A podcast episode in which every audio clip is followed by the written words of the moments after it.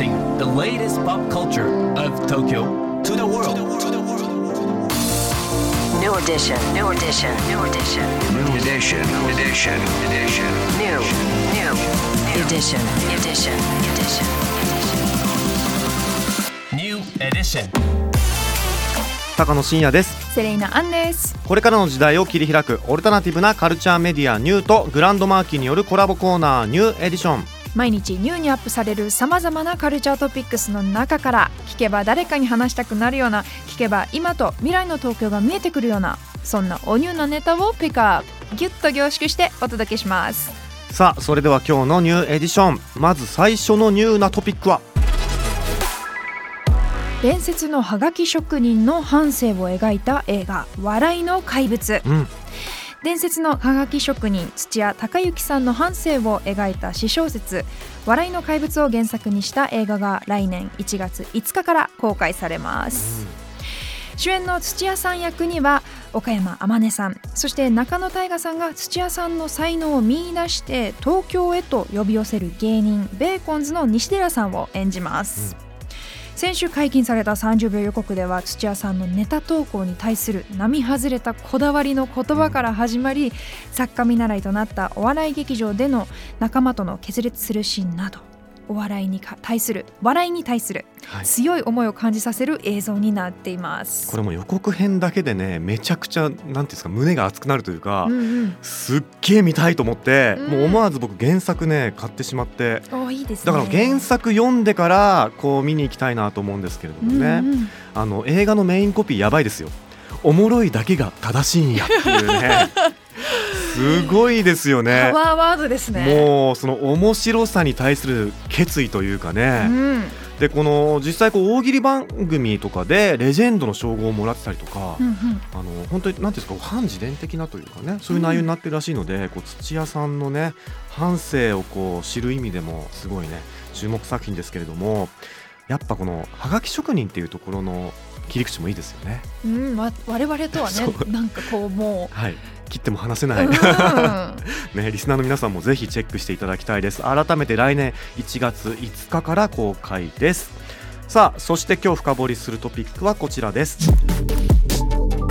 上野の底から始まり始まり。荒木玉名展開催中、うん。7月22日から上野の東京都美術館で開催されている荒木玉名さんの展覧会。上野の底から始まり始まり子供から大人まで楽しめるちょっと怖くて懐かしい展覧会とのことですがどんな展覧会になっているのでしょうか、こちらのトピックについて今日はこの方に深掘りしていただきます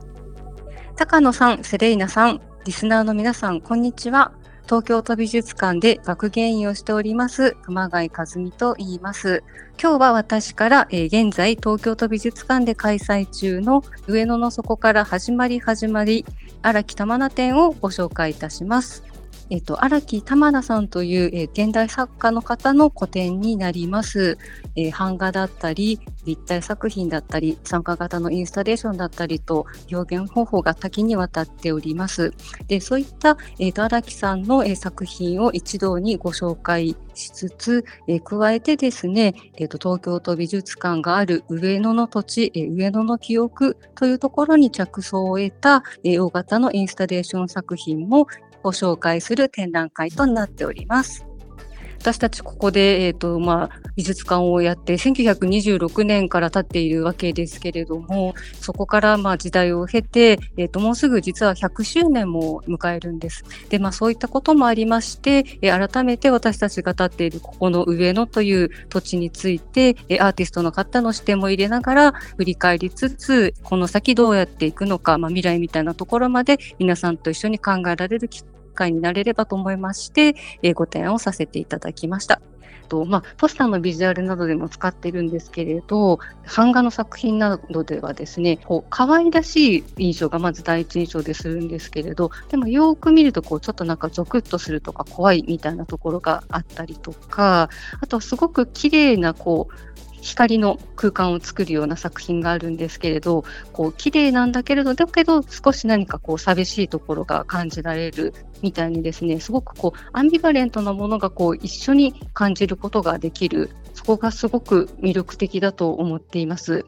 でそれはですね、やはりあの20代の前半の時にですね、えっと荒木さんが、えっとメキシコに留学をされてるんですね。えっと、その時のこうメキシコの文化の特徴である、まあ、生と死とか反対のものもこう同じようにこう扱っていて、そのどちらにも人のこう営みみたいに対してすごくポジティブに捉えるというか、えっと生があって死がある、死があるから生があるみたいな、そういったリンクみたいなところも考えられてるんじゃないかなと思います。えっと新作の大型の作品のところでは、光や影が、えっと周りを巡っていて、えっとすごく静かな空間になっています。えっとその静かな空間で、えっと上野の土地の、えー昔のことや現在のこと、そういったところに思いを馳せていただけるような機会になれればと思っています。以上、熊谷和美がお伝えいたしました。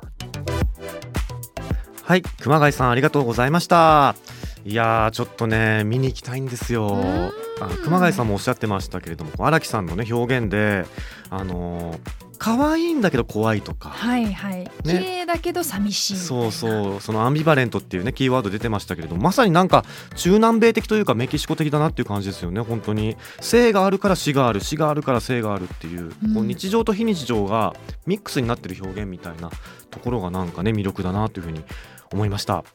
こちらですね上野の底から始まり始まり荒木玉名店改めてですけども10月9日月曜日まで開催してますのでぜひ皆さん足を運んでみてください